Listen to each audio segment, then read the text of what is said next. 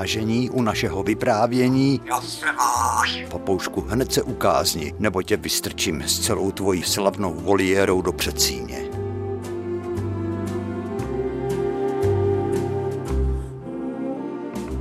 No a jako vždy si zavzpomínáme na dny, když se jaro přehouplo do léta, na lukách posekali sena, to seno se sušilo,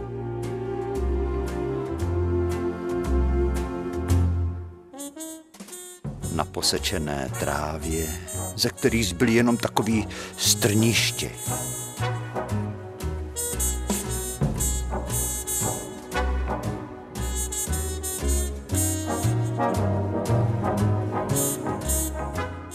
Pojď, budem obracet ceno, říkala babička, jenomže my měli louku až daleko za vsí.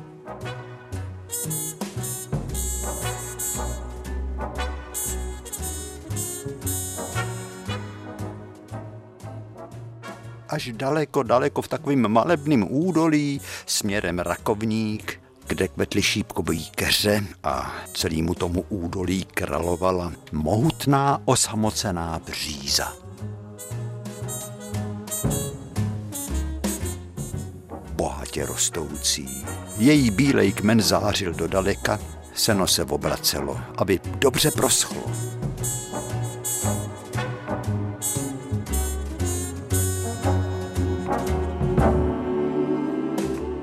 A to nebylo jen tak usušit seno v takovým deštivým čase, ale přesto se to povedlo.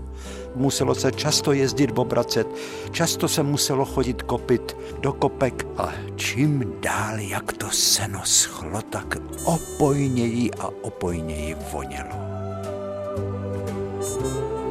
A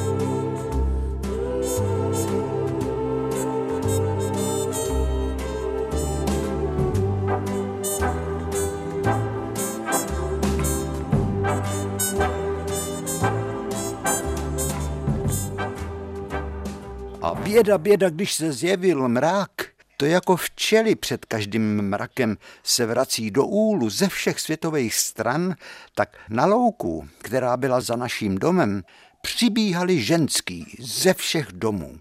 Paní Vítová, paní Hasalová, paní Kopecká, paní Fraňková Milka, paní Černá, Pepka, no všechny domy měly kousek loučky tam na tom místě, kde my jsme si jako děti tak hrávali rádi. A ženský nesli hrábě a vidle. Podávky. Ty vidle měly jenom dva bodce, možná maximálně tři. To seno se muselo skopit. Tam byly připravený lajtry, se tomu říkalo, takový hůlky, tři nebo čtyři, ty se postavili do jehlanu, kolem dokola se dalo několik vodorovných latí, aby to seno neleželo na zemi a na tu dřevěnou konstrukci, jako když se staví stan, se to seno poskládalo. Skopilo se takzvaně, aby když přišel déšť, tak aby jenom to seno vomoklo ze zvrchu. A nepromáčelo se, aby nebylo jako držky, jak se říkalo, proč zrovna jako držky výbůh, kdyby zůstalo ležet na louce. No a byli i ženský, který kopili sousedkám, když ty zrovna nemohli. A zase si to vystřídali a zase ty ženský, který dostali ten dar od sousedek, že jim to seno sousedka skopila, tak při nejbližší příležitosti to té sousedce zase před nějakým blížícím se mrakem, ze kterého zcela určitě sprchlo, protože Merardova káp je přece 40 dní kapé a to byly propršený celý měsíce červeny až do začátku prázdnin.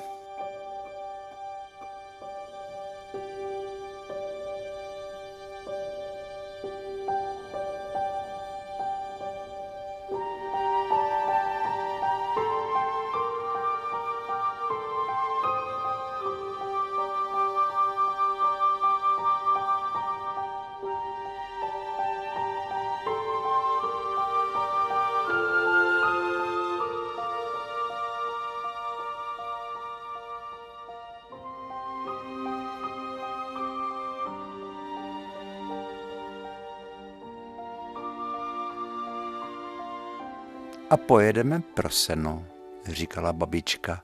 Vůz už je přestrojený, ten náš vůz. To byl zázrak. jednoduchým úkonem. Ten se mohl přestrojit na tři způsoby, na tři různý vozy pro tři různý účely. Buď to byl vál, kde byla jenom podlážka, když se jelo třeba do lesa, prokládu, nebo tím se jezdilo málo kdy válem. Obyčejně se jezdilo korbou. Korba to byla prkená, taková ze spoda nahoru rozšiřující se, pevná, jako velká bedna. Vzadu měla vysunovací dveře, směrem nahoru se vysunovaly a na boku měla dvířka. Z těch dvířek se dali sypat brambory do připraveného žlabu. Rovnou se nakutáleli na připravený místo ve sklepě. No a když se sundala korba a dali se na vůz dvě žebřiny, na každou stranu jedna. Žebřiny to byly takový kulatina nahoře, kulatina dole a to bylo spojený roštem zlatí, jako žebřík, ale hustějš než žebřík. No a pojedeme tedy pro seno za vrch, děda už zapřahá, pojeď s náma, ty nám přeci jenom pomůžeš. Stejně nic neděláš, než si tady čmáráš, říkala babička. Měla pravdu a já jsem měl výčitky svědomí, že musím pomáhat, když ostatní se tak držou. A já si tady čmárám, tu čmárám jednou pana Hlavu, tvář pana Truxy souseda, nebo harmonikáře pana Hejkala, nebo hodináře pana Hladkova, nebo jen tak si čmárám fantazie, protože jsem tenkrát četl do kapsy a dělal jsem ilustrace ke kovbojkám, což byla pěkná ptákovina. No, ten zázračný vůz už byl přestrojený na žebřiňák. To všecko bylo na tom voze tak oblejskaný, tak osahaný, tak opracovaný, ty kola, to kovový pobytí kol tak vožvejkaný. Proto já dneska, když vidím opřený kolo starého vozu o nějakou zeď jako pro parádu, tak se mi to tady sevře a vybaví se mi, jak ty kola toho našeho drobného vozu, který byl postavený, aby nebyl moc těžký, protože ho jenom tahly dvě naše krávy. Konský povozy byly mohutný, ale pro kravský potah byly takový lehonký.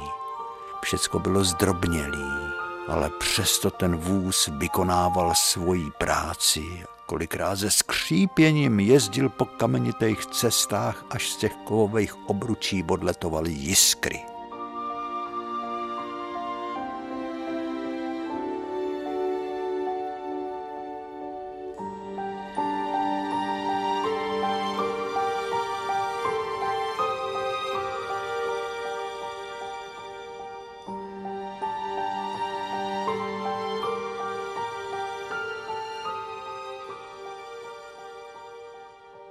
Pojedeme, dědo?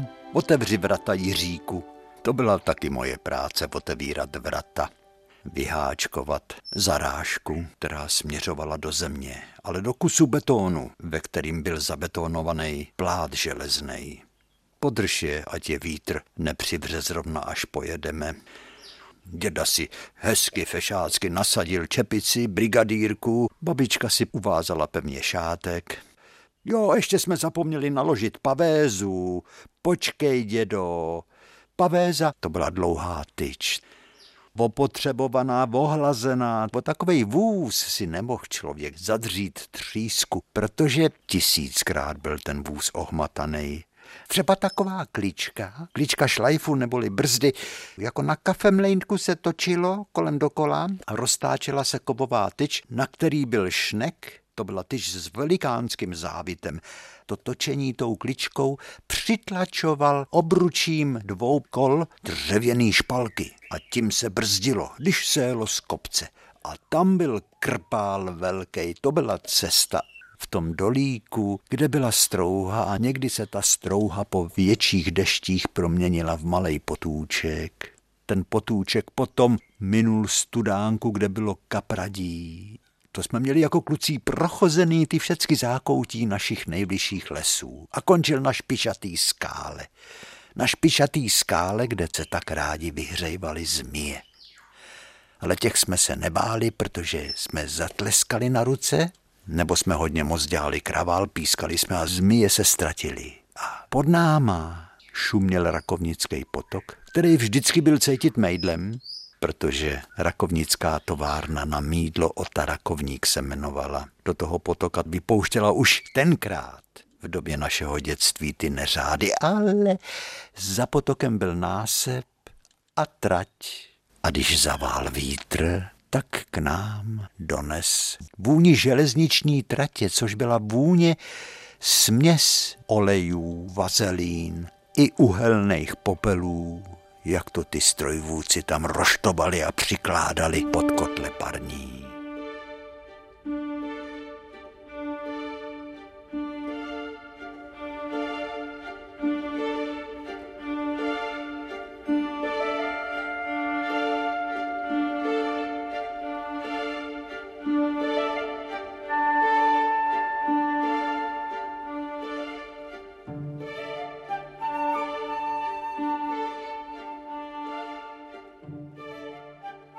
Cesta na naší louku za vrch, to byla pohádka. Nejdřív jsme minuli jedny boží muka, potom jsme odbočili z hlavní rakovnické silnice na Chlumskou, to jsme jeli kousíček 50 metrů, tam byly druhý boží muka a už jedeme hlavní cestou, která padne dolů do toho dolíku k té naší louce, jenomže my jsme museli minout Kubovku, kde v té době určitě dozrávaly višně a třešně, ale jaký?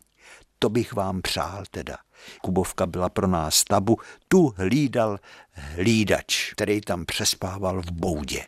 A na stráni obrácené k jihu rostly jahody, kterým jsme říkali praskavce, protože když se ta jahoda utrhla od toho stonku, tak to vydalo praskavý zvuk. Praskavci neměli takovou chuť jako červený jahody lesní. No, potom tam byl remízek, kde bylo několik vzrostlých vrb a byly tam různý dolíky. A ty dolíky, jak jsme mohli, tak jsme proskoumávávali protože tam se našlo takových, to, co lidi vyhazovali, ale to byly pro nás poklady, třeba pomalovaná mísa, kde byly třeba výjevy z lázeňský kolonády v Karlových varech namalovaný ručně nebo tam byly části kamen, sporáků, starý žehličky, různý konbe prorezavělý, lavory, umyvadla i celý stojany na umyvadla.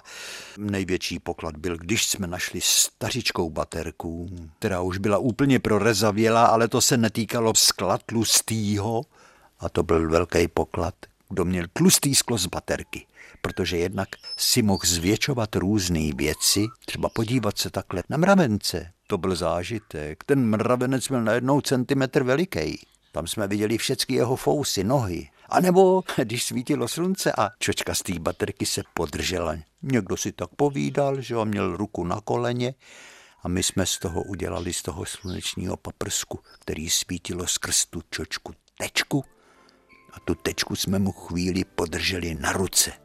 Ten zařval, co se to děje. Už chtěl tomu, kdo mu to udělal, dát facku a ten hned vzal nohy na ramena a utíkal.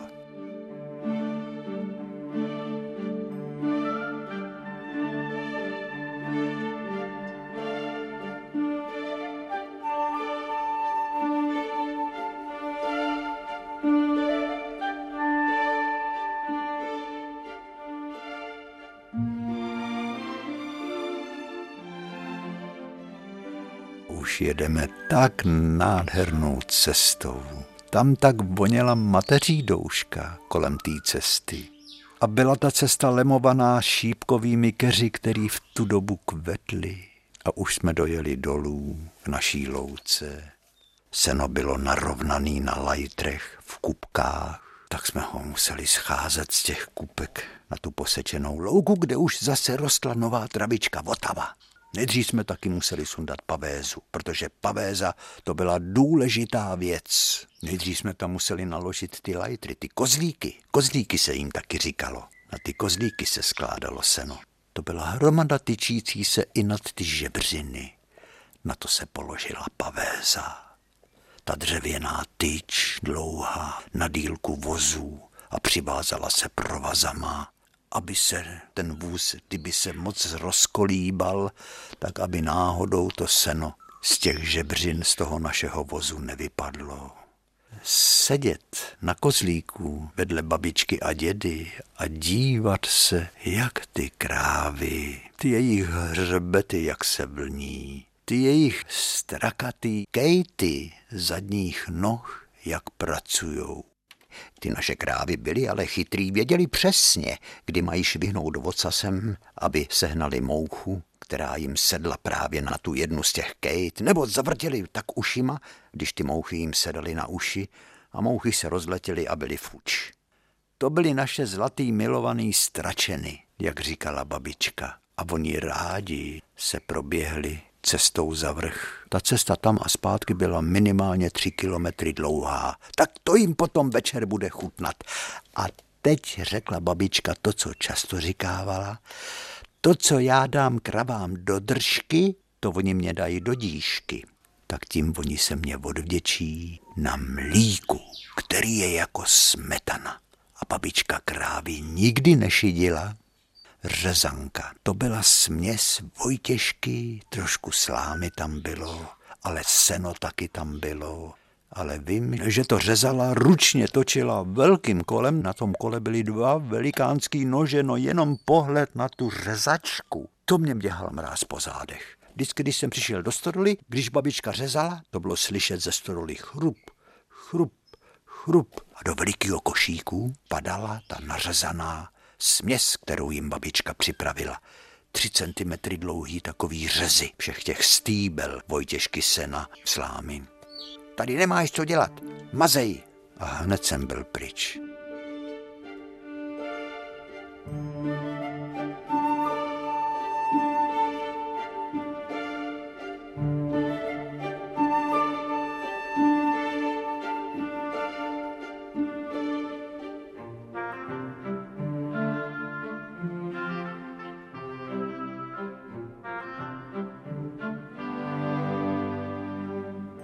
Babička a krávy, to by bylo téma na román. Když si uvědomím, ta babička, co všecko musela stačit, s kuropěním vstávala. To děda si spokojeně pochrupoval, nebo třeba poslouchal rádio, co dělají kapitálisti. No ale babička už dávala kravám pít, už jim připravovala krmení. To slunce vycházelo, to trvalo dvě hodiny než všecko zaopatřila. Slepice pustila z kurníků, potom musela krávy podojit. Kráva je zázrak. Babička je měla tak čistionký a vonavý. Voněli mlíkem. Vemena zářila něžně růžově. Ty kravský oči. Když jsem se do nich zakoukal, tak jsem žas nad jejich hloubkou. Jak na mě dokázali zamrkat dlouhejma bílejma řasama. Jo, oni ty oči krav připomínali květy těch nejtemnějších pivoněk. Jo, ale byl to taky úděl. Dnes na to sice vzpomínáme jako svět nádhery, filmy o starých zlatých časech, ale ono to tak nebylo, on to byl svět plnej dřiny, která právě v této roční době začínala. Zakrátko přišly žně, to se výjíždělo brzo ráno, na vůz se dal košík, Flaška s patentním uzávěrem, jedna v tý bylo kafe, hořký, bez mlíka, černý kafe. A druhá flaška s patentním uzávěrem, takovou tu čepičku porculánovou mají ty lahve a na ní gumička. A v té druhé byla voda, do té vody bylo kápnuto několik kapek vodsta. A proč babička zrovna dávala do té lahve, kterou jsme vozili na pole, vocet? Snad, aby se uhasila víc žízeň.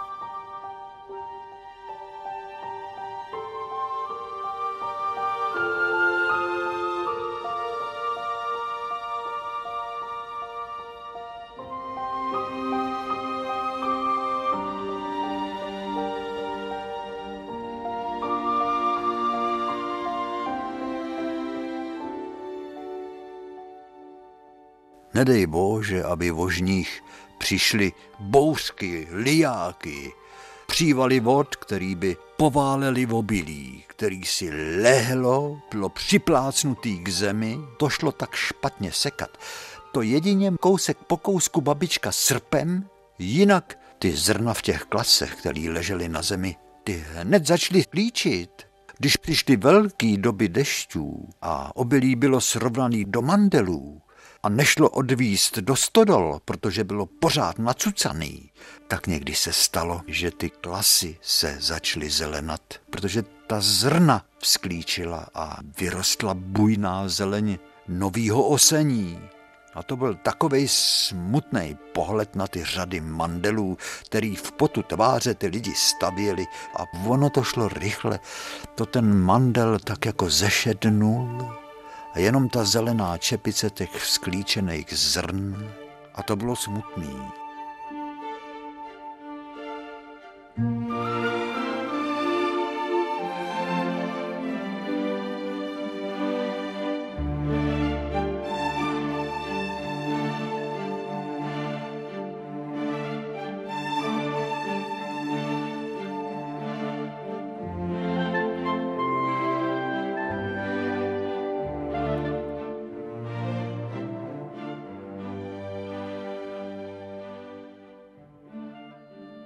Když šlo všecko dobře, tak přišlo mlácení obilí a to byla taky dřina. Tahat se s vymlácenýma snopama slámy. Já jsem uměl tolik pobřísel, pšeničný, vovesný, ječmenový, žitný. To byla hezká práce. Ale nesmělo být před bouřkou, protože to hrozně štípali hovada, jak jsme říkali těm černým velikým mouchám, který si nás vždycky našli. No a potom, když se vymlátilo v obilí, tak už se chodilo na pole, už se začaly pomalu vyvorávat brambory a to byla práce těžká. Zase krávy tahly pluch s jednou radlicí a my jsme v těch řádkách plných žížal vybírali brambory, dávali je do košíků. Já byl malej tenkrát a ten košík mě tlouk do nohou a já jsem ty těžký košíky vysejpal do vozu a celé tělo mě bolelo a babička říkala, neboj se chlapče, to, co bolí, to sílí, to budeš silák. A přesto vzpomínám na celé dětství jako, jako na tu nejkrásnější pohádku. A vy taky, že jo?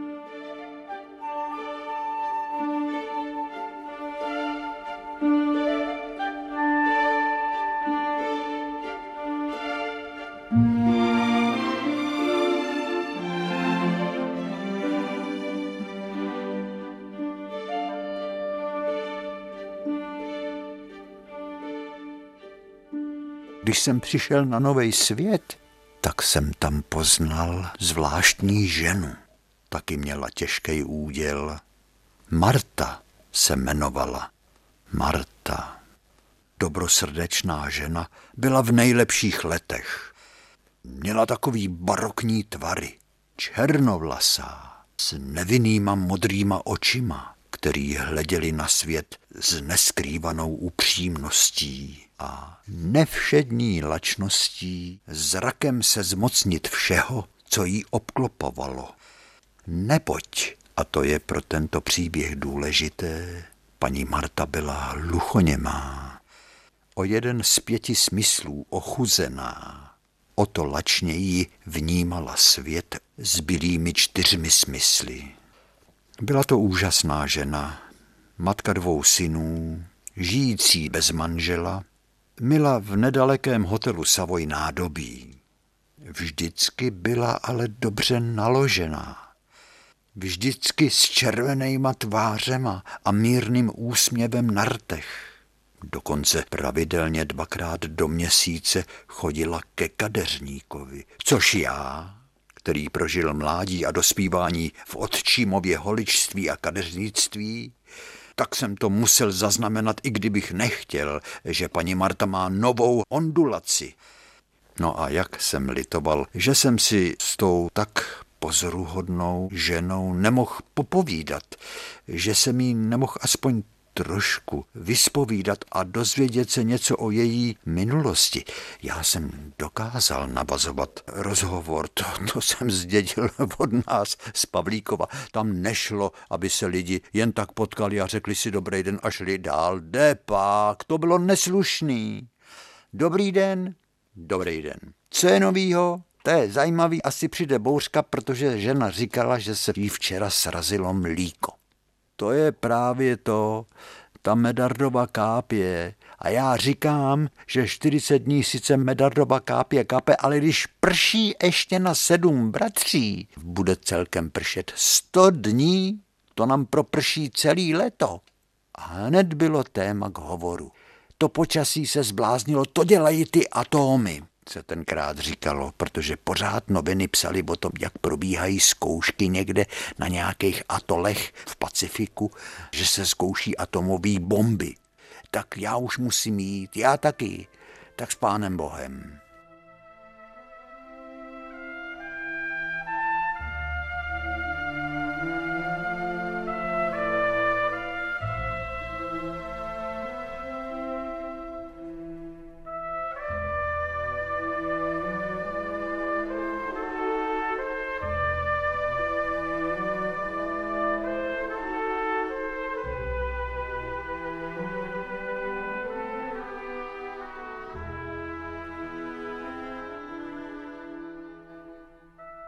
Takže s tou paní Martou bych si byl tenkrát takrát popovídal, jenomže já jsem jí pozdravil dobrý den, ona můj pozdrav odečetla z pohybujících se rtů a uklonila jenom hlavu, jakože mě rozumí a že taky přeje dobrý den. A pokaždý, když jsme se potkávali, navázala kontakt pohledem, pohybovala se tak světem s obdivuhodnou jistotou bez ostychu, bez bázně. Dokonce s radostí a jistou důstojností a možná i hrdostí, kdy vychovala dva kluky. Oni to sice byli živli, neskrocený, jako divoká příroda, Jeden se jmenoval Roman a druhý Michal, to si vzpomínám. Kluci pihovatý, zrzaví, kam šlápli sedm let tráva nerostla. Ty nám tam zavařili tenkrát, ty nám tam vyváděli věci. Jednou jim pan Štverák nasekal páskem na zadek. Oni řvali, jako když je na nože berou, ale pan Štverák věděl, proč to dělá. Ještě mě budete posílat děkovný dopisy, jim říkal. Jejich matka Marta se na to koukala a ukazovala rukou, že to je v pořádku, jen ať jim pan Štvrák ještě naloží víc.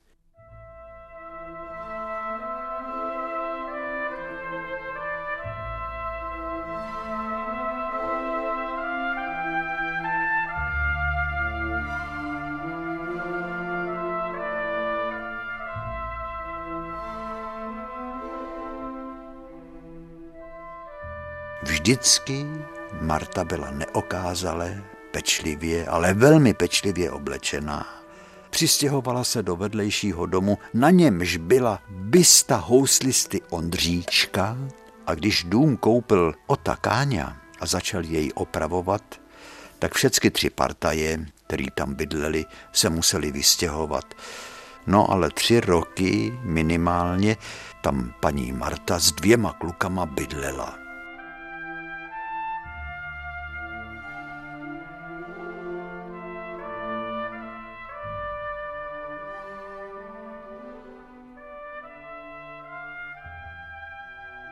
Marta byla velmi klidný tvor, ale jak bylo řečeno, ty její dva oplégři, Roman a Michal, se chovali jako nezvládnutelný, nezvládnutelný přírodní živel. Přesto se ale dokázali se svou matkou domluvit tou tajemnou řečí hluchoněmých, rukama, prstama, mimikou obličeje. Denně Marta odcházela do práce. Kluci šli s ní, ty nechávala na pohořelci ve školce a pokračovala několik kroků dál do hotelu Savoy. Asi to tam měla ráda v tom hotelu, protože se najednou ocitla v rozzářeném prostředí starého secesního hotelu, kde všecko mělo svůj řád. Ubrusy byly vždycky bílé, číšníci a číšnice nastrojení. V kuchyni byl vždycky pořádek. O to konec konců Marta dbala, protože mila nádobí v hotelu Savoy. Práci končila v podvečer, vždycky si odnášela dvě tašky, asi jídlo, který jí dávali kuchaři. Máme to přece vyhodit, to je škoda, když ta Marta je taková hodná, má ty dva hladový krky. Jistě si říkali. Marta vyzvedla ty dva oplégry, zahnula doleva k loretě a za Martou se nesla vůně omáček i vůně vepřových pečení s knedlíkem a zezelím a španělských ptáčků. Ty dva kluci lítali kolem mámy a dělali rambajs. Ale Marta neslyšela nic. takže si kluci mohli dělat, co chtěli. A oni to dobře věděli. Když procházeli kolem zdi, která lemuje Černínský palác a za schodištěm trčí ze zdi kamenná hlava.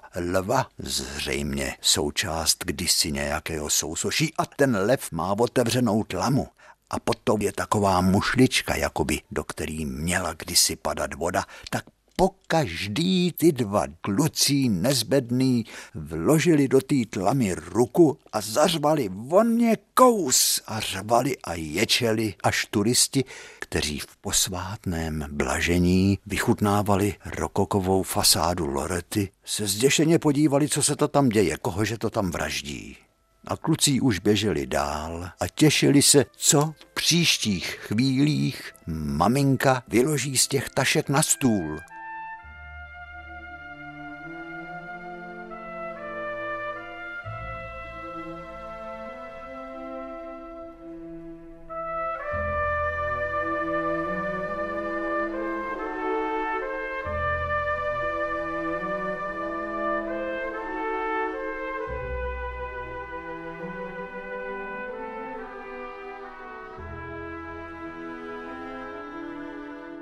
Tak se novým světem rozleh hřev. Ne, já nechci zelí, já chci španělský ptáčky. Já si dám od každého trochu. Někdy bylo slyšet, jak se talíř roztřískal, jak se hrnec kutálí po zemi, no bylo tam pozdvižení. Ale Marta zůstávala klidná, někdy plácla sice facka, ale kluci už byli na to zvyklí, protože věděli, že maminka je hodná a neublíží jim. Uměla vyslovovat jména, snažila se o to. Takže když šlo do tuhýho, tak snažila se zakřičet na Romana, což znělo Romane, nebo Michale. A byl na chvilku klid. Jednou jsme obědvali u okna, okno bylo otevřený, protože byl nádherný letní den a Tyhle ty děti sehrály dokonalou provokaci. Byli schovaný za oknem a radili se o tom, jak nás zabijou. Já ho vemu kamenem a ty ho propíchneš hřebíkem. My jsme na sebe s Miladou pohleděli a říkali jsme si, jak ty děti uvažujou. Dělali jsme, že neslyšíme. V klidu jsme obědvali dál. Oni zvýšili hlas. Ty je praštíš sekirou a já je propíchám hřebíkama. A my jsme pořád byli sticha. Jim nezbývalo nic, než že křičeli. Sekirou a pak je propícháme hřebama. A když žádná odezva nepřišla, tak s jekotem utekli.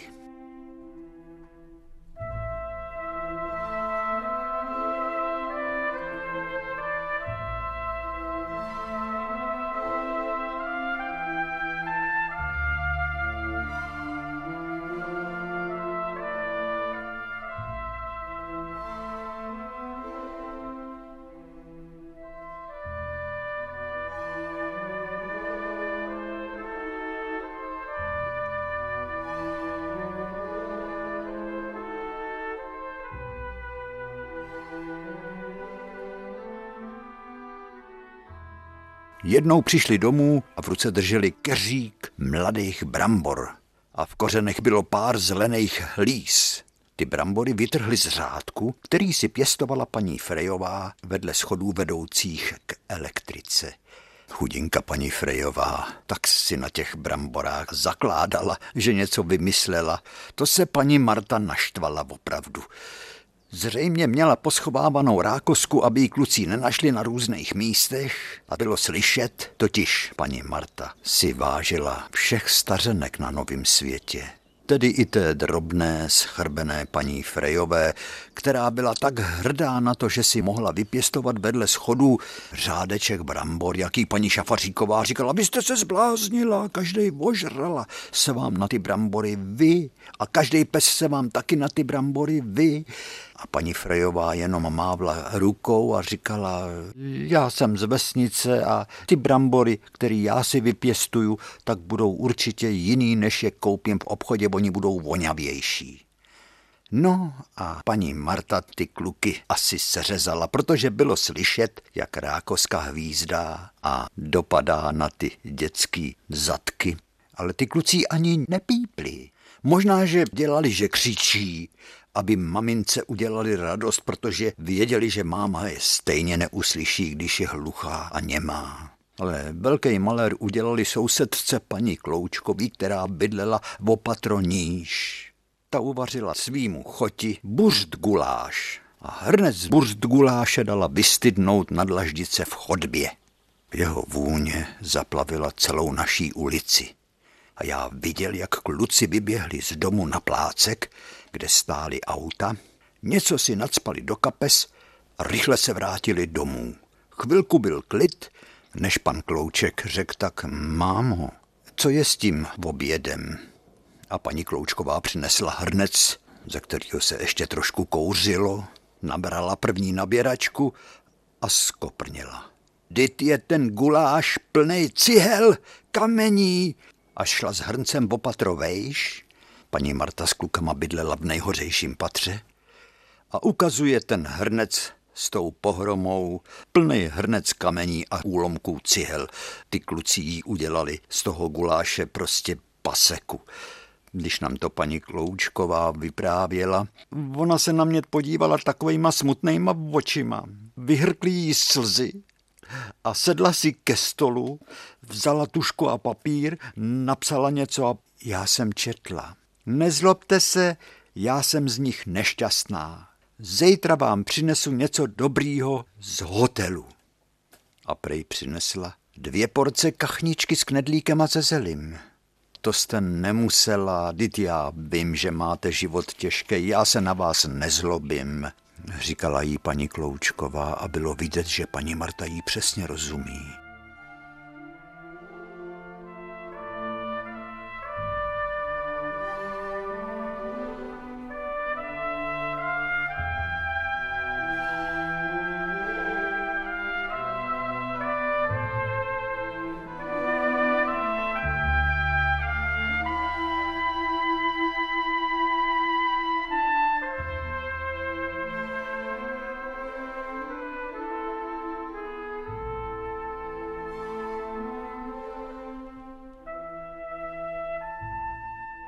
Je to chudák ženská, říkali sousedi, ale ona se prej vždycky rozpláče, že prej ty kluci jsou její jediný štěstí, co na světě má.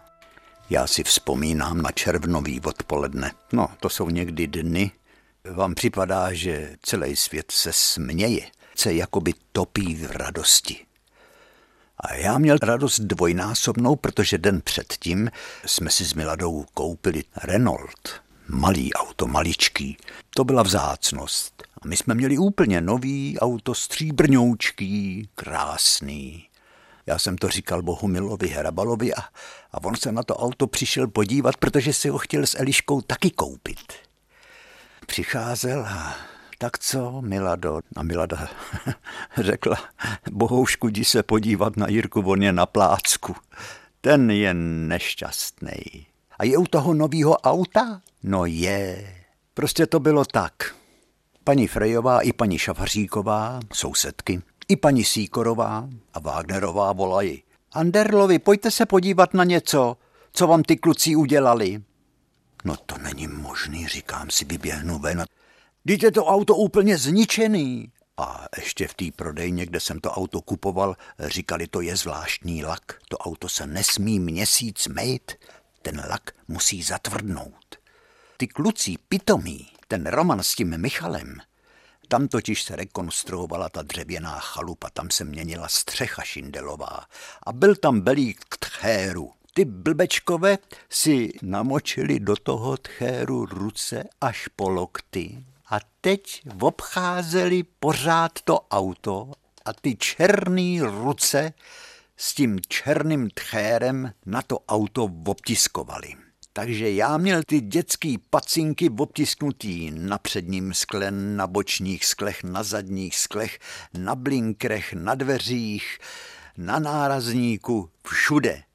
Tam bylo aspoň sto obtisknutých dětských rukou. A co s tím?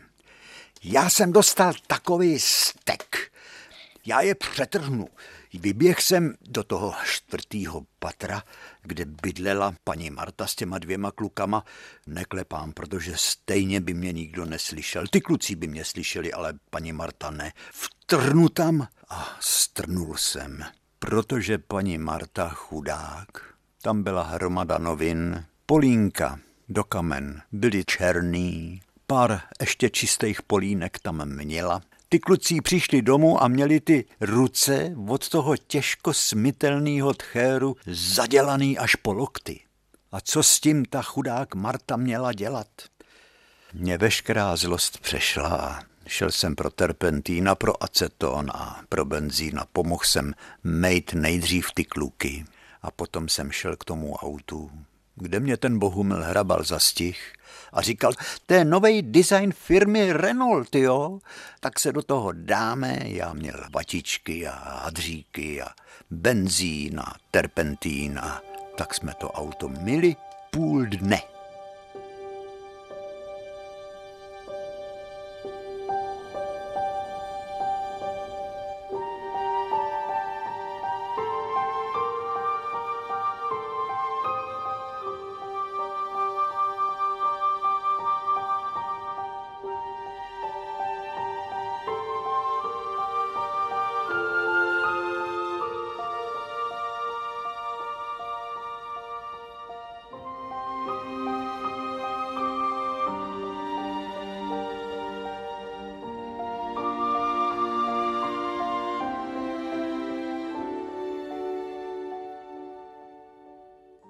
Všecko nakonec dobře dopadlo, ale ta Marta to byl úděl, když měla tyhle ty, ty oplégry, který měla tak ráda.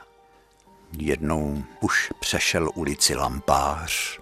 Celá ta naše ulice byla plynovejma lampama do zlatova obarvená. Už se rozsvěcovaly v oknech první světla a najednou se rozezněl hrozný řev. Martu!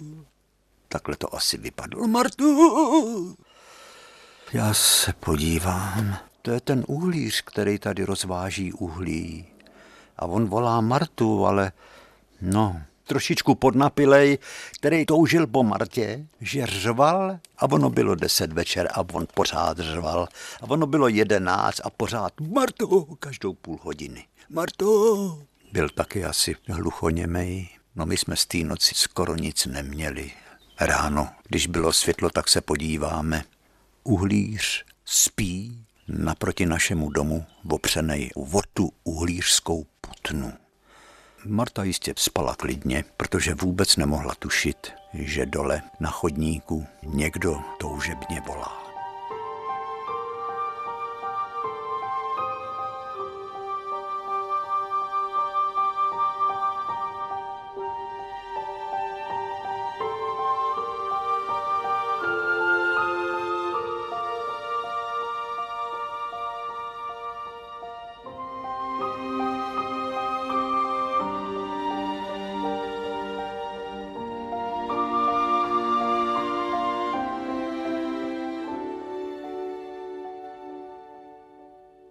Jo, už jako malý kluk, když se veliký lidi bavili, tak říkali o někom, ten je měko srdcatej.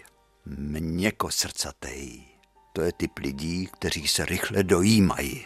Mají srdce na dlaní a když je něco dojme, tak hned jim hrknou slzy do očí. A to se dalo říct i o Martě, která určitě, kdyby slyšela, a slyšela to žalostný volání toho uhlíře Martu, uh, Martu, tak určitě by ho pozvala dál a třeba by mu i kafe uvařila a nechala by ho tam přespat a nemusel ten uhlíř spát opřenej o tu uhlířskou putnu u Kotlářovic domu, pod jejich verandou. Na té verandě stávával pan kolář a kouřil jako darebný kamna. To je hezký přirovnání. On pálil jednu cigaretu za druhou. Pan Kolář o tom se klidně dá říct, že se k smrti ukouřil. Kouřil partizánky nebo lípy, no to byl strašný zápach, který se tahnul tou uličkou Novej svět. Vnikal i do toho domu, na jehož fasádě je bysta Františka Ondříčka, ale Marta to nevnímala.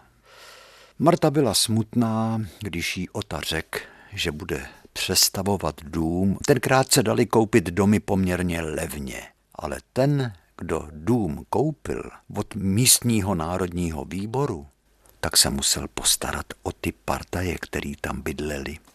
Tak Ota se postaral o Martu. Musel se postarat o Martu. V Ondříčkově ulici na Žižkově kamarád mu přenechal byt, který mu zaplatil. To byl byt, protože kamarád byl barmanem, tak si ten byt udělal k obrazu svému. Tam byly i cibulákový dlaždičky v koupelně. Když jsem tam poprvé vzal Martu, ta se koukala, zase jí vhrkly slzy do očí, jak se dojala těma dlaždičkama v koupelně.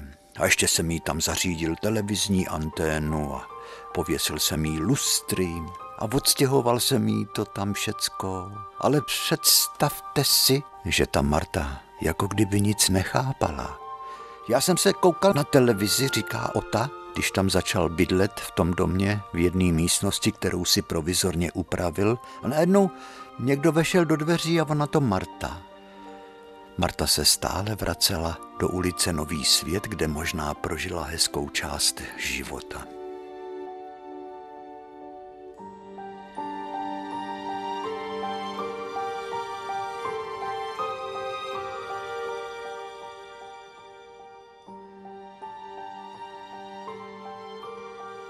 Vzala Otu za rameno a vedla ho do sklepa. Tam bylo pár třísek a nějaká vanička, tak Ota musel volat taxíka. Taxík zase jel s těma krámama a s Martou do té Ondříčkovy ulice. A to se opakovalo několikrát. Asi Marta byla tak naučená, když chodila z toho hotelu Sávoj, že to vzala přes ten nový svět a asi samo jí to tam zatáhlo do toho domu, který se nikdy nezamykal.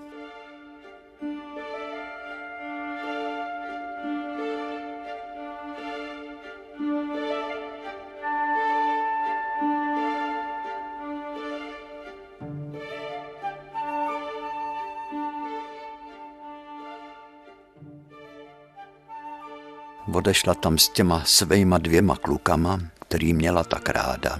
S Romanem, jak mu říkala, Romany a Michalem. A tam stopa po Martě končí. Zmizela z našeho života. A často si říkám, měl jsem udělat všecko, abych se něco víc o takový zvláštní ženě, která sršela silou. Z očí šlehaly plameny jak vnímala svět tak rozvášněně. Abych se něco dozvěděl víc, možná, že ty kluci třeba by mě pomohli a překládali by ty mý otázky do té zvláštní řeči plný tajemných gest a tajemných výrazů tváře. To byla řeč hluchoněmých. No, Měkosrdcatá Marta. A Ota taky, ten byl taky měkosrdcatý, když se tý Marty takhle ujal a zařídil jí tak nádherný byt na Žižkově.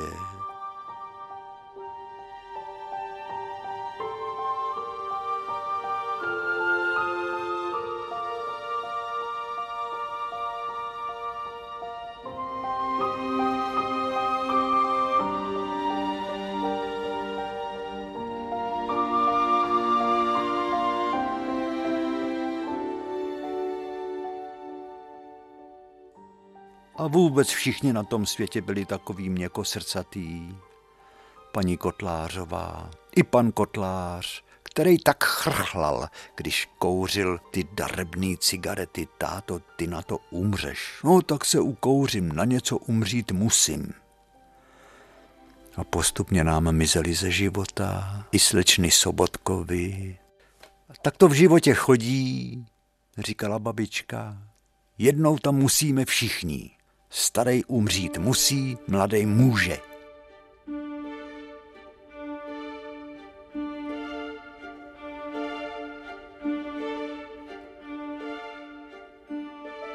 Jo, a zmizela nám i takhle ze života paní Šafaříková, i paní Frejová. Ten řádeček brambor tenkrát, myslím, sklidila paní Wagnerová. To už paní Frejová nestihla.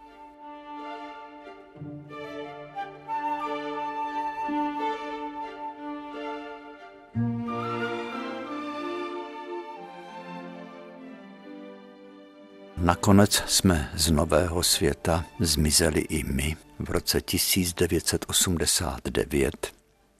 Vladimír Suchánek chodí těmi chodbami, který byly tak malebně křivý. Často se mi zdají sny, že se pohybuju v tom tajemném trojdomku na novém světě. Jak tam paní Síkorová, když jsem kreslil v tom nejmenším domečku, tak jsem se vždycky vylekal, když paní Síkorová skrz otevřený okno skrz mříže prostrčila ruku, v ní byla měchačka, z měchačky se kouřilo, nebo lžíce veliká. Uvařila jsem marmeládu jahodovou, ochutnej to, jestli to není moc kyselý. Je to dobrý, paní Síkorová, tak ti děkuju, já vám přinesu skleničku, to bude mít milátka na palačinky.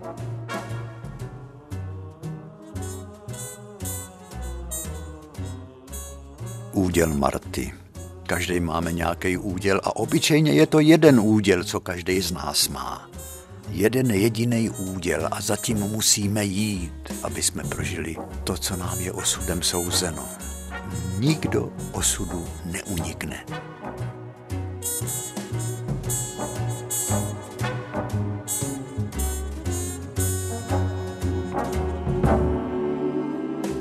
A tak se mi tak po všech lidech stejská. Mám ráda. No jo, nesmíme být smutný, vič. Já jsem orel. Seš papoušek a ne orel, co nás tady boblbuješ.